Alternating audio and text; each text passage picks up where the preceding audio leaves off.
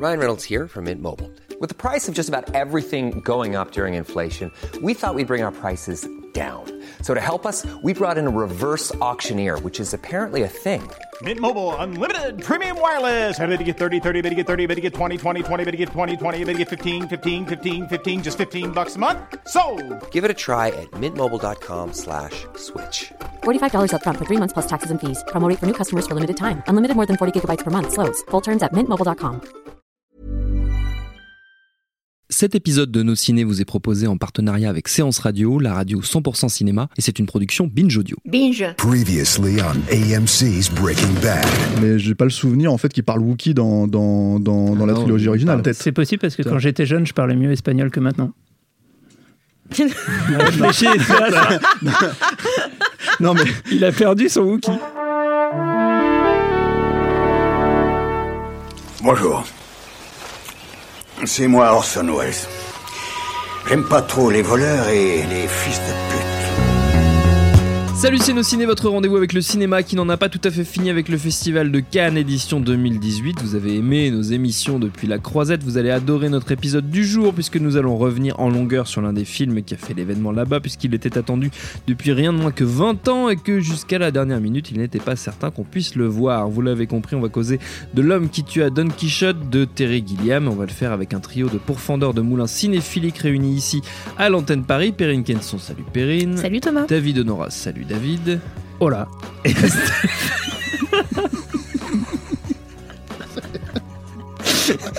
Merde, je m'y attendais pas. Il va falloir écouter l'épisode précédent si vous n'avez pas compris cette blague. Et Stéphane Moïsakis, oh là Stéphane, c'est nos ciné, épisode Non, pardon, 141. En épisode 141, tais-toi. Et c'est parti. Monde de merde. Pourquoi il a dit ça? C'est ce que je veux savoir. L'homme qui tua Don Quichotte, donc l'histoire a pas mal bougé au cours de son improbable et interminable production, mais celle sur laquelle Guillaume s'est fixé avec son co-scénariste Tony Grisoni, c'est la suivante. Toby, alias Adam Driver, réalisateur de pub, un poil désabusé, se retrouve en Espagne pour un tournage dans une région où plus jeune, il traîna ses guêtres et sa caméra pour y filmer une œuvre de jeunesse qu'il retrouve et dont il décide soudain de remonter le film. Et comme vous vous en doutez, ce film du passé avait pour thème Don Quichotte. I'm not Sancho, and you're not Don Quixote. You are fucking gone! Try to keep up with the plot. There's a plot? He needs constant entertainment. I command you to release my squirrel. This has nothing to do with me. Why does everything always have to be about you, Sancho? Me, me, me, me, me, me, me. Et devant la caméra de Gilliam, outre Adam Driver, donc on trouve Olga Kurilenko, Sergi Lopez ou encore le vétéran Jonathan Price qui a l'auguste honneur d'incarner ici ce Don Quichotte fantasmé. Vos avis, votre avis sur tout ça, chers amis? Perrine, rapproche-toi du micro et dis-nous ce que tu en as pensé. Euh, Ce que j'en ai pensé, c'est qu'il était temps, en fait, il était temps de, de, de, de, de le voir. Euh, 20 ans, euh, pauvre, pauvre Terry, c'était quand même très très long. Il en a eu des galères, et puis encore la dernière avec Paolo Branco et les, les innombrables procès, cassations, et compagnie euh, jusqu'à la veille de la sortie. On ne savait pas encore si le, le tribunal Si l'autoriserait. Allait pouvoir sortir. Elle ouais. allait pouvoir sortir en salle. Euh, donc ça a été vraiment jusqu'au bout. Moi, moi, je me souviens à Cannes, je me suis posé la question s'il n'y avait pas une météore qui allait tomber euh, sur le palais et empêcher la projection. Enfin, je- a fait un AVC dix jours avant. il avait fait un AVC dix jours avant. euh, hein. donc vraiment, c'est Jusqu'au bout. jusqu'au bout. Et d'ailleurs, c'était même touchant de le voir euh, monter les marches, danser euh, dans la salle, euh, faire des, des- encore une fois euh, des, des pas de danse qui étaient clairement, ça veut dire va te faire voir, Paolo Branco, euh, pour être poli. Mais euh, voilà, clairement, c'était c'était joyeux de le voir aussi enthousiaste et enfin, enfin, d'avoir son, son film qui touche un, un- un projecteur de cinéma. C'était quand même euh, émouvant. Alors, une fois la case. Émotion, Émotion. partagée euh, avec, euh, avec Terry qui a enfin pu faire son film. Qui est d'ailleurs soldé par le carton euh, inaugural du film euh, qui dit euh, 25 years in the making. Oui. Il y a ce truc un peu émouvant au début voilà, qui, Ouais. qui notifie euh, le- l'épreuve que ça a été Oui, de faire De ce film. fabrication. Et, ouais. et voilà, et le- le- le- après on se retrouve face à l'œuvre, quoi, l'œuvre qu'on a tant attendue. Et c'est sûr qu'en en 20 ans, 25 ans, euh, les espoirs ont, ont germé chez tout le monde, tout le monde imaginait quelque chose de très grand. La, déception, elle est évidente. On peut pas être complètement convaincu par le film. Ça peut, pas- c'est pas possible au bout de 25 ans de d'attente d'être totalement euh, convaincu. Et c'est mon cas. Je suis pas du tout euh, totalement euh, convaincu. Je me suis retrouvée face à quelque chose de, hum, comment dire, très Terry Gilliam C'est très, c'est très, très, très Gilliam. En fait, c'est, ce qui est assez touchant dans le film, c'est que c'est un film assez testamentaire, en fait. C'est, même, moi, c'est ce qui m'a un peu fait de la peine en regardant le film. C'est que j'ai vu Terry Gilliam qui y a mis toutes ses obsessions. Il y a tout. Il y a tout Terry Gilliam. Il s'autocite euh, un milliard de fois dans le film. Euh, que ce soit dans la façon de filmer, euh, que ce soit dans, dans le- les, les personnages des grosses têtes. On, on retrouve du, du Monty Python, on retrouve euh, du Brésil, on retrouve euh, un ne peu serait-ce tout. que dans le cast de Jonathan Price. Le cast de Jonathan déjà Price. comédiens fétiches. D'ailleurs, c'est très joli à la fin, le, le petit in memoriam, euh, comment dire, euh, Jean Rochefort et, et John Hurt. Qui étaient ces deux précédents. euh, Ces deux précédents Don Quichotte. dans les deux précédentes versions. qui quand le film a- enfin, elle avait démarré une première fois et puis en fait a failli redémarrer avec John Hurt il y a quelques années. ouais. Et d'ailleurs, il s'autocite aussi en, parlant de Lost in La Mancha à plusieurs moments. Enfin, il le dit pas, mais quand il dit euh, Oh là là, c'était censé être un, un mois où il n'est pas censé pleuvoir, ça promet pour le reste du tournage. C'est un peu. euh, voilà, il, il- il- il est tout le temps dans la citation. Et, euh, et en même temps, on a ce personnage de Don Quichotte qui clairement est une représentation de Terry Gilliam lui-même en fait. C'est euh, cet homme qui euh, se bat contre des, des moulins à vent en permanence, qui s'est battu toute sa vie pour faire quelque chose, un rêveur que personne ne croit mais que tout le monde suit finalement, où à un moment donné on se dit bon il est tellement dans son délire qu'il va falloir qu'on qu'on y aille, conscient un petit peu du côté un peu pathétique de la chose, c'est-à-dire que voilà c'est un peu, il est assez touchant mais on a envie de le protéger. Donc euh, je trouve que ce- ce- ce- cette idée se ramasser de se dire voilà je suis conscient de ce que je suis en train de faire, euh, je suis conscient que je suis en train de parler de moi et en même temps c'est ce que vous attendiez, c'est ce que vous aviez envie de voir. C'est très joli en même temps moi c'est ce qui me sort un peu du film parce que voilà au bout d'un moment je, je suis pas sûre de regarder une œuvre ou si ce n'est un dialogue entre moi et, euh, et Terry Gilliam où il me dit voilà voilà ça c'est tout ce que je suis et à partir de là je sais pas, je, je lui souhaite encore de faire d'autres films et de faire d'autres belles choses, Euh, mais c'est vrai qu'il y a une sorte de, sensation de point final en regardant ça qui est euh, un peu émouvante. Ça m'avait fait cette sensation, une sensation similaire, alors qu'il continue à faire des films, hein, euh, avec Tim Burton et son Big Fish, euh, clairement, où moi j'ai l'impression de voir dans Big Fish toutes les obsessions de Tim Burton, et à partir de là, j'ai vu un mec qui s'est muséifié et qui refait euh, ad vitam aeternam exactement la même chose, au point de me désintéresser totalement. Et là, euh, je me dis, bon, bah, il a fait le tour, et, et c'est euh, c'est très touchant, c'est un peu hystéro, c'est un peu plan-plan par moment.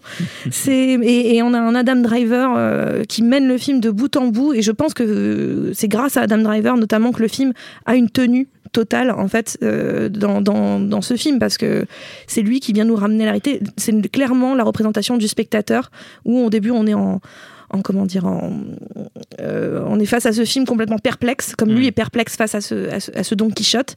Et au bout d'un moment on finit par se laisser aller et aller accompagner le délire parce qu'on se dit que ça, ça va faire du bien à la personne qui est en face de nous et que c'est le seul moyen de l'aider. Donc c'est plutôt euh, voilà c'est une œuvre qui est belle parce qu'elle est personnelle elle est belle parce qu'on a un attachement au combat de cet homme euh, parce qu'on a tous vu Lost in La Mancha que ça nous a tous brisé le cœur mais euh, le film en lui-même euh, est un peu trop foutraque et clairement sans dessus dessous pour être euh, pour être clairement un grand film quoi.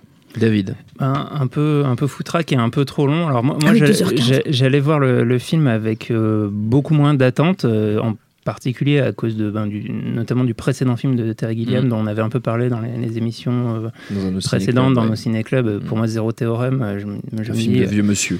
Wow, le, le mec qui a fait ça, euh, j'ai vraiment pas envie de voir son prochain. Euh, alors évidemment, il y a toute l'histoire du film, euh, dont Perrine a déjà largement parlé, euh, Oui. bah, qui, qui- qui rend le truc un petit peu plus euh, sacré et voilà, qui donne envie de, de- de le découvrir.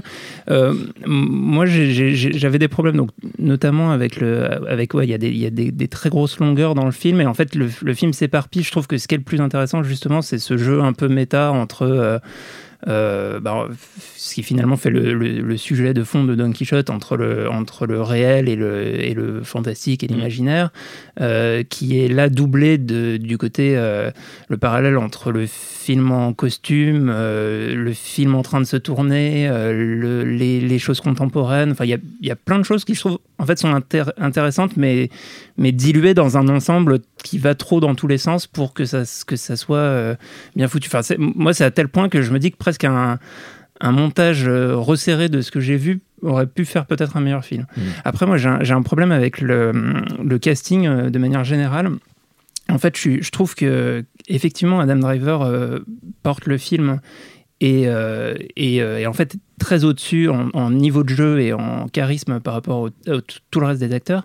Et en même temps, je pense que c'est presque un problème dans la dynamique du film parce que, en fait, il se retrouve, euh, donc il, joue un réalisateur, mais qui se retrouve euh, euh, embarqué dans. Enfin, en fait, il a eu une sorte de rôle de Sancho Pancha de, de, de substitution. Et, et, et, du coup, il est beaucoup trop charismatique, en fait, pour être, mm. pour être Sancho Pancha. Du coup, il, il amoindrit le, le, charisme et le côté exubérant de, de Don Quichotte.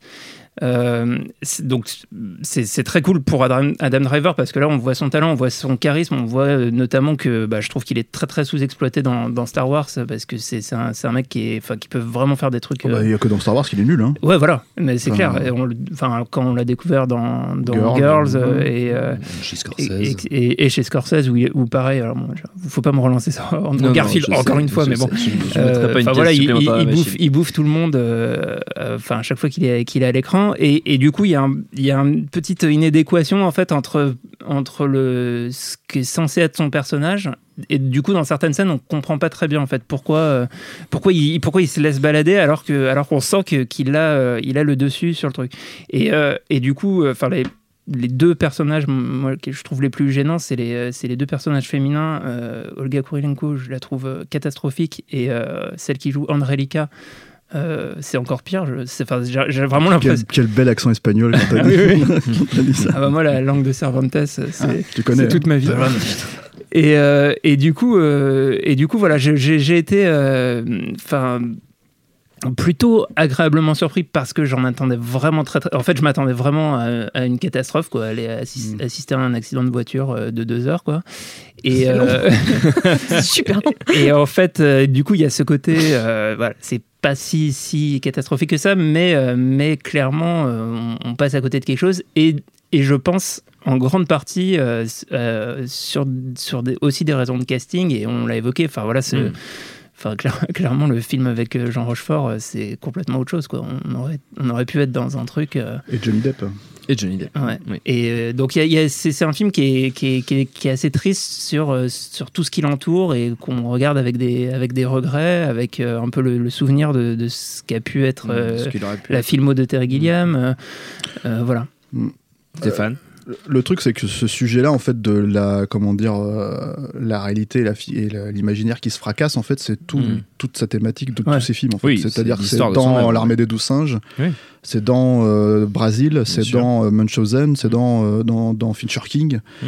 Euh, c'est euh, euh, pour moi c'est le mec qui filme le mieux les bipolaires en fait Gilliam vraiment c'est à dire que en gros il a il, je sais pas s'il l'est bipolaire c'est intéressant de savoir tu vois parce que c'est un type qui comment dire filme ce que ce que les autres ne voient pas en fait chez eux quoi c'est-à-dire vraiment le, le, moment où les mecs ils ont vrillé ils ont accepté en fait leurs conditions ils ont accepté qu'il y, y, a un autre monde en fait qui s'ouvre à eux à un moment donné et le truc c'est que hum, ce fracassage en fait entre les deux euh, c'est tellement quelque chose qui est au sein de son cinéma que je pense que c'est quelque chose qui le nourrit. Vraiment. On parle du problème de Don Quichotte, mais en fait, il faut se rappeler qu'il y a eu quand même une bataille euh, de dingue avec Universal sur, euh, sur Brasil, mmh. qu'il était en dépassement de budget sur Munchausen. Donc moi, je pense que c'est quelqu'un qui génère vraiment le chaos. Qu'il a perdu son acteur principal en plein tournage euh, de sur Parnassus. Voilà. Et, je gros pense, problème avec voilà, et je pense, et c'est pas la fatalité, ça. Je pense que c'est, je pense vraiment que c'est quelqu'un qui génère ce chaos-là et mmh. qu'il a besoin de ce chaos-là pour faire ces films-là. Euh, vraiment. Et la réussite de ces films, je pense qu'elle est, elle est liée à tout ça. Quoi. Euh, je pense que c'est quelqu'un qui fonctionne vraiment voilà, qui, le, qui, a besoin de le nourrir, ce truc. Le problème, en fait, de ce film-là, le problème de, de, moi, je trouve, de Don Quichotte, c'est que finalement, tu as l'impression que c'est qu'une formalité, en fait, qui tourne le film maintenant. C'est-à-dire après 25 ans de galère, euh, mmh. après tout ça. Et du coup, en fait, j'ai l'impression de voir un film où il se dit, bon, bah maintenant, faut le faire, ça y est, j'y suis. Et en fait, d'un seul coup, as comme si toute l'énergie était complètement retombée, en fait, et, et, que finalement, la plus belle histoire, pour moi, c'est toutes les galères qu'il a eues en fait avant de faire le film quoi.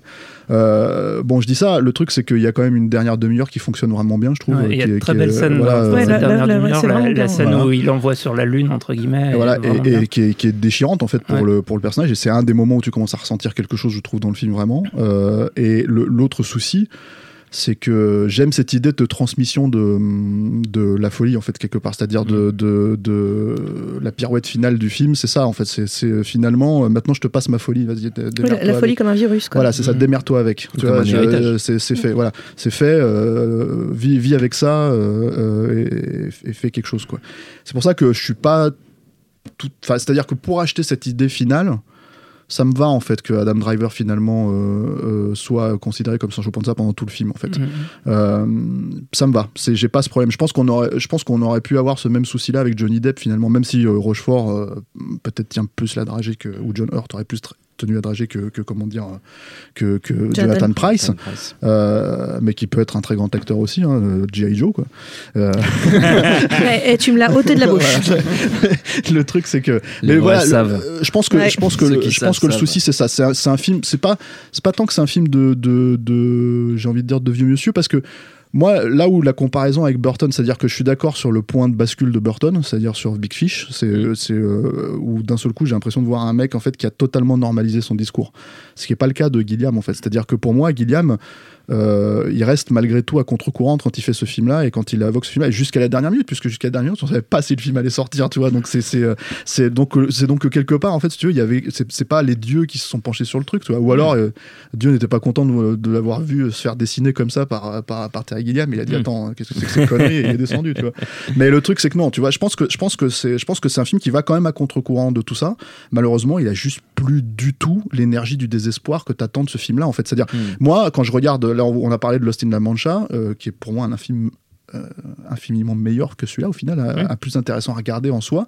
Mais même jusque dans les plans qu'il y a, c'est-à-dire que la scène des géants à la fin, euh, les plans que tu as dans Lost in La Mancha, je les trouve bien meilleurs en fait, même s'ils sont pas retouchés, s'ils sont pas machin, juste l'utilisation de la longue de la courte focale et tout ça, c'était tellement plus excitant, je trouve, quand je voyais ces plans-là que quand je les vois là en fait au final quoi. Et, et c'est ça, j'ai l'impression qu'il y a plus euh, c'est-à-dire, il y a peut-être ces gimmicks en soi, sur lesquels il peut se reposer, mais tu as l'impression que c'est pas tout à fait les siens. Et l'autre truc, alors l'autre truc sur lequel par contre, et alors là je, te rejoins euh, Perrine sur ce que tu disais, euh, c'est que c'est vrai que les autocitations, alors ça fait un moment hmm. qu'on a pris l'habitude, on va dire depuis Brothers Grimm, tout ça, qui est pour moi son pire film, hein, c'est vraiment un truc horrible quoi c'est pas normal en fait parce que justement quand il allait à contre-courant c'est pas normal en fait qu'on se retrouve avec des, euh, des, euh, des trucs de, de comédien de l'arte de trucs comme ça etc etc qu'il a emprunté à, comment dire à Munchausen à d'autres films et tout. C'est pas normal qu'on se retrouve avec tous ces trucs là dans ce film là euh, alors que c'est spécifiquement quelque chose contre lequel il se battait euh, vis-à-vis de ses équipes en fait quand, euh, quand il allait faire euh, par exemple l'armée des douze singes. C'est-à-dire que l'armée des douze singes son équipe d'écho était tellement fan de de, de, Brésil qu'ils essayaient de remettre des trucs. Ils disaient mais non non putain vous faites chier je suis en train de faire un autre film là. Moi je l'ai fait Brésil c'est bon lâchez-moi. Et voilà. Et ça mine de rien ça demande de l'énergie de mm. se battre en fait contre sa propre équipe pour leur dire non non vous, vous faites pas ce que moi je ferais il y a dix ans vous faites ce que je vous demande de faire maintenant et, on essaye d'enlever en fait de, les, justement les autocitations. Ça demande de l'énergie et c'est un monsieur qui a 77 ans. Et en fait à un moment donné euh, euh, je dirais pas que le cinéma c'est automatiquement euh, comment dire un art pour les jeunes hommes les jeunes hommes parce que c'est pas vrai.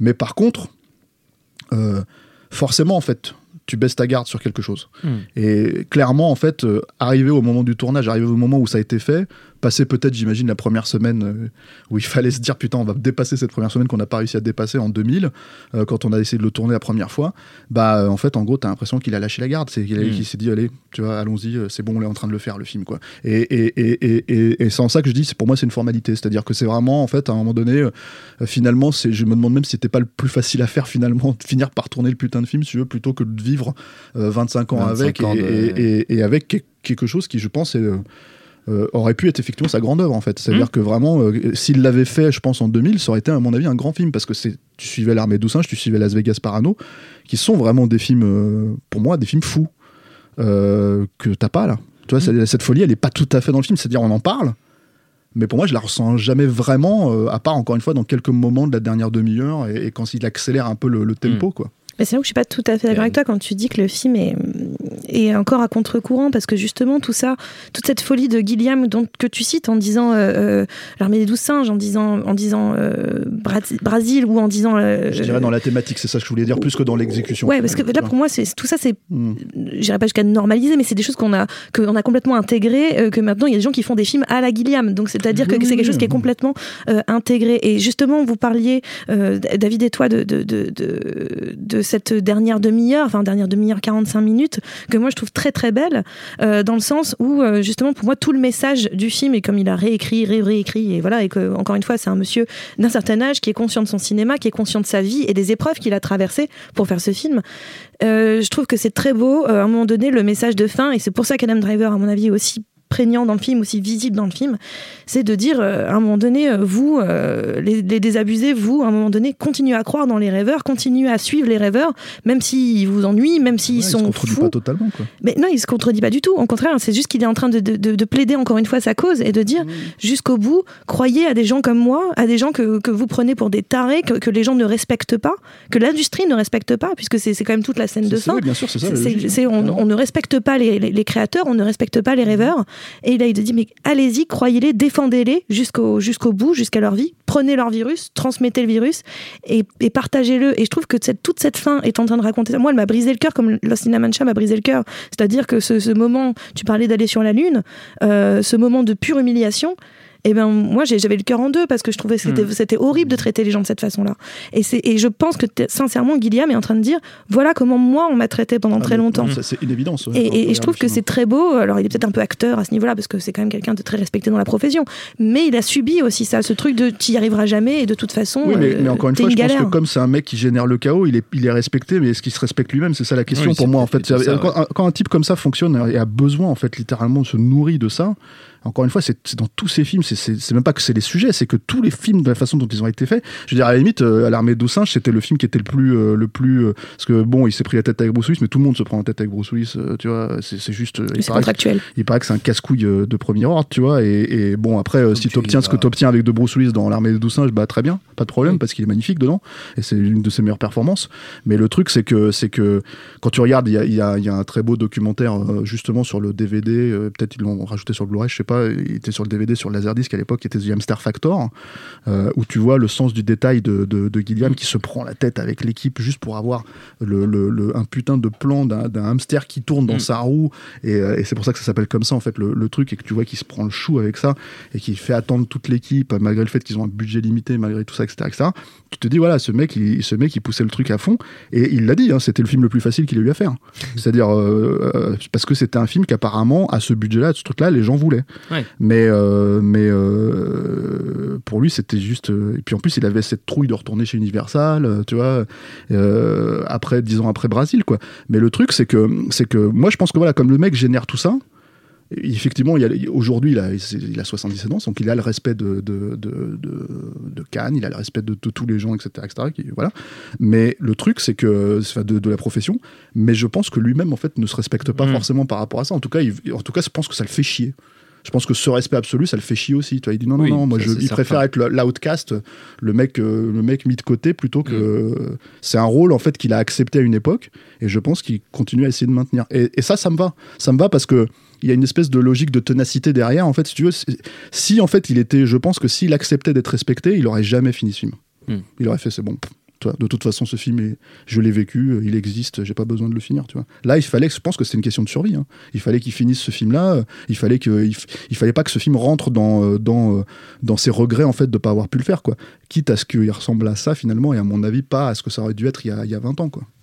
Avant de se quitter, chers amis, on va garder nos bonnes habitudes. On va passer aux traditionnelles recommandations liées ou pas euh, à l'univers de Gilliam. Comme d'habitude, c'est vous qui décidez. David, tu vas commencer d'ailleurs.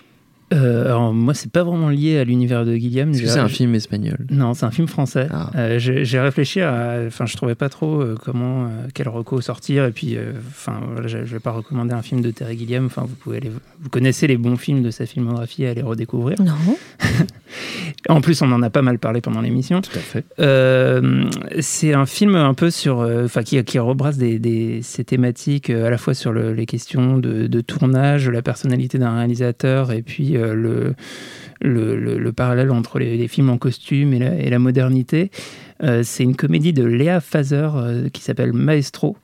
et qui avait été écrit par Feu Jocelyn Quivrin, l'acteur qu'on voyait notamment dans 99 francs, et qui raconte, en fait, qui est inspiré de son expérience à lui sur le tournage du dernier film d'Éric Romer, Les Amours d'Astrée de Céladon, qui pour lui, enfin, pour lui, jeune acteur, ça a été une expérience. euh, Enfin, euh, il disait mais qui, qui c'est ce type? Qu'est-ce qu'il nous fait faire à nous mettre en toge et à, dire des dialogues à la con et tout ça? Et du coup, le, le- film euh, raconte. euh, euh, le, ce, ce tournage, les rapports entre les acteurs, euh, la vision du, du vieux cinéaste euh, euh, qui essaye de, de, de, de- de porter son truc. C'est Michael Lonsdale qui joue le, le rôle de l'alter ego de- d'Eric Romer. Enfin, c'est un- il s'appelle pas Romer dans le film, mais euh, voilà, c'est a un nom très proche, hein, je sais plus, mais tout oui, proche. Ouais. Romer. Michel. Gromer. Et, euh, et en fait, c'est, déjà, c'est assez drôle, c'est assez bien vu, euh, c'est, plutôt touchant euh, et c'est, très bien foutu. Donc voilà, je vous invite à découvrir ce film. Très bien. Perrine. Euh, moi, je restais plutôt parce qu'en fait, euh, Don Quichotte, c'est un, c'est quand même un personnage du XIVe siècle qui est fasciné par les récits de chevalerie du XIIe siècle. Donc, il est persuadé qu'il il va faire revivre la, la chevalerie, etc. Donc, il est, il est un petit peu. euh, C'est là qu'on a découvert que Perrine Ouais, avait ouais. une thèse en histoire médiévale. Et oui, et voilà, c'est ça. Et elle va de nouveau nous Et je vais la faire en espagnol. non, mais, euh, non, mais justement, je voulais rester un petit peu dans ce, dans ce délire euh, de- damoiseau euh, et, et chevalier. Euh, c'est un film qui, pour moi, est un film aussi malade que le film de, de, de, Gilliam en soi. C'est euh, qui était passé à Cannes il y a deux ans, trois ans, de Matteo Garonne, euh, Tale of Tales, le conte des contes, euh, qui reprend un petit peu de manière très éloignée des contes du 15e siècle italien et que je trouve être une merveille. Je fais partie des 1% de la population canoise qui a vu ce film, qui a trouvé ça bien. Euh, mais voilà, parce que le film est malade, il est foutraque, il a, il a pas, il a pas de, il a, il a presque pas de tenue. euh, mais en fait, voilà, on mélange des contes euh, comme ça du 15e siècle qui sont, pour moi, sublimes. Le film est un livre où on tourne les pages en permanence, on est surpris par, par les décors, par le, par le jeu d'acteur, par le mélange d'une, d'une Salma Hayek qui va croquer dans un cœur plein de sang, euh, de voir une, une euh, comment dire, une magnifique, euh, comment elle s'appelle cette actrice, euh, machin Martine là. Et bien sûr, j'ai plus son nom, euh, qui jouait dans Nymphomaniac. Euh, Stacy Martin. Stacy Martin, merci. Donc Stacy Martin avec une longue chevelure rousse dans une espèce de, de, de, de peinture pré-raphaélite, comme ça, c'est sublime. Enfin, le, le, le film est, est magnifiquement beau. Euh, et on, voilà, on reprend cette idée de conte, cette idée de chevalerie, cette idée de, grosses créatures en, en, animatronique, une espèce de ver géant en animatronique. C'est, sublime, c'est n'importe quoi. Et, euh, et moi, j'ai pas pu m'empêcher de penser à ce film-là en regardant le film de, de Gilliam, parce que voilà, ces séquences en costume, ces séquences de, de, de vanité et, et de, de, décadence m'ont fait beaucoup penser à ce film-là, que je recommande et que j'encourage les gens à voir et à apprécier, enfin, pour sa juste valeur. Mais c'est, vrai, j'y ai pensé aussi, il y a même des, enfin, des séquences qui se ressemblent visuellement. Ah ouais, c'est fou, hein ouais. Ouais, mais, il faut aimer le Garonne, il le faut. c'est beau. Stéphane ah, il paraît que j'ai déjà recommandé Impitoyable. ah, Peut-être dans une émission passée, c'est David Honora qui. qui ah ouais, je sais pas, hein, alors, faut, il y a longtemps. Ouais. Remettons-le. Alors bah, voilà, parce que bon, il faut toujours parler un peu d'Impitoyable quand même. Mais, euh, mais, euh, mais surtout, tu es contractuellement obligé de parler de Clint Eastwood, voilà, rappelons-le. Sinon, sinon, cette... sinon, nos ciné ne me payent pas. Voilà, depuis cette triste émission où tu voilà. as dit du mal de Clint. Vous m'avez forcé. Et euh, comment dire euh, Et pourquoi Impitoyable Alors euh, en connexion, on va dire, parce que c'est un film qui a aussi mis 15 ans à, à se faire en fait. Pour, alors pour le coup, pour des bonnes raisons. C'est-à-dire que c'est un film qui a été écrit par David Wet Peoples, en fait, un des scénaristes de Blade Runner dans les années 70. Ne baille pas euh, Thomas Rozak. Non, mais je t'écoute. Et euh, j'ai très chaud. C'est vrai. Et, euh, et, en gros, c'est un film que Eastwood a récupéré euh, dans les années 70-80 et qui a, qui a décidé d'attendre en fait d'avoir le bon âge pour jouer le, le, mm. le rôle principal. C'est-à-dire le rôle d'un tueur euh, qui à la retraite, qui décide en fait qu'il a changé et qui en fait repart à l'aventure euh, pour, euh, pour euh, retrouver des gens qui ont taillé une pute et la, et la venger.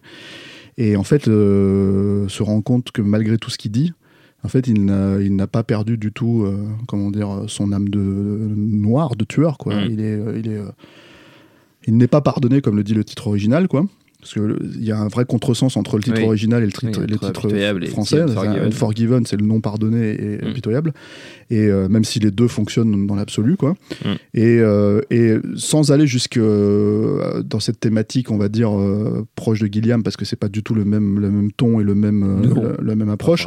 Il y a quand même une logique de, de, démystifier le western et de vraiment de dire il y a le western qu'on connaissait, c'est-à-dire même celui que Eastwood a pu faire à une mm. époque, hein, que ce soit comment dire avec Léon ou que ce soit mm. qui, qui, est du, qui est un pur western opératique cinématographique flamboyant, même s'il est cru. Et il y a ce, la réalité de l'Ouest, en fait. Euh, la réalité de, de, de, ce qui a fondé l'Amérique aujourd'hui, quoi. Et, euh, et, que c'est des tueurs de sang-froid, en fait. Voilà, c'est ça. Et le, toute l'idée, en fait, si tu veux, du film, de, de confronter ça, euh, bah, je pense qu'il est arrivé exactement au moment où il fallait le faire pour lui, euh, au moment où le western en avait besoin. Euh, j'ai bien eu deux idées de western géniaux derrière, mais, euh, mais celui-là, il a tellement. Hmm. Enfin, je pense que c'est limite le film qui a tué le western, quoi. Donc, quelque part, quoi. David.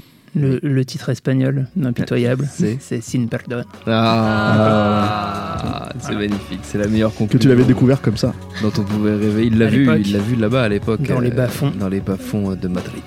Et notre temps est écoulé, c'est n'importe quoi. Merci à tous les trois, merci à David et Quentin à la technique, merci à l'antenne Paris pour l'accueil. Rendez-vous sur binge.audio, le site de notre réseau de podcast Binge Audio pour retrouver toutes nos émissions, le programme des prochaines, les dates d'enregistrement en public si vous voulez venir nous voir. Et puis en attendant, on vous dit à très vite. Binge. Buenas noches. tu parles espagnol? Un poquito. Mais tu crois que tu m'impressionnes? Moi, je sais dire allons à la plage, monsieur Renard. Vamos à la playa, señor Zorro. Et tout de suite, un message de notre partenaire. J'adore mon boulot. Vous êtes la crème de l'aristocratie française. Vous avez compris ce que je vous ai dit? Oui, cancer du poumon, inopérable. Next épisode, c'est le nouveau rendez-vous 100% série de Séance Radio avec Charline Roux et son équipe. On ferait mieux de rebrousser de main, les gars J'ai fait du mal. J'ai compromis des missions. Des policiers français, que les acheter, pas les tuer. Next épisode, le mardi à 19h sur Séance Radio, est disponible sur toutes les applications podcast.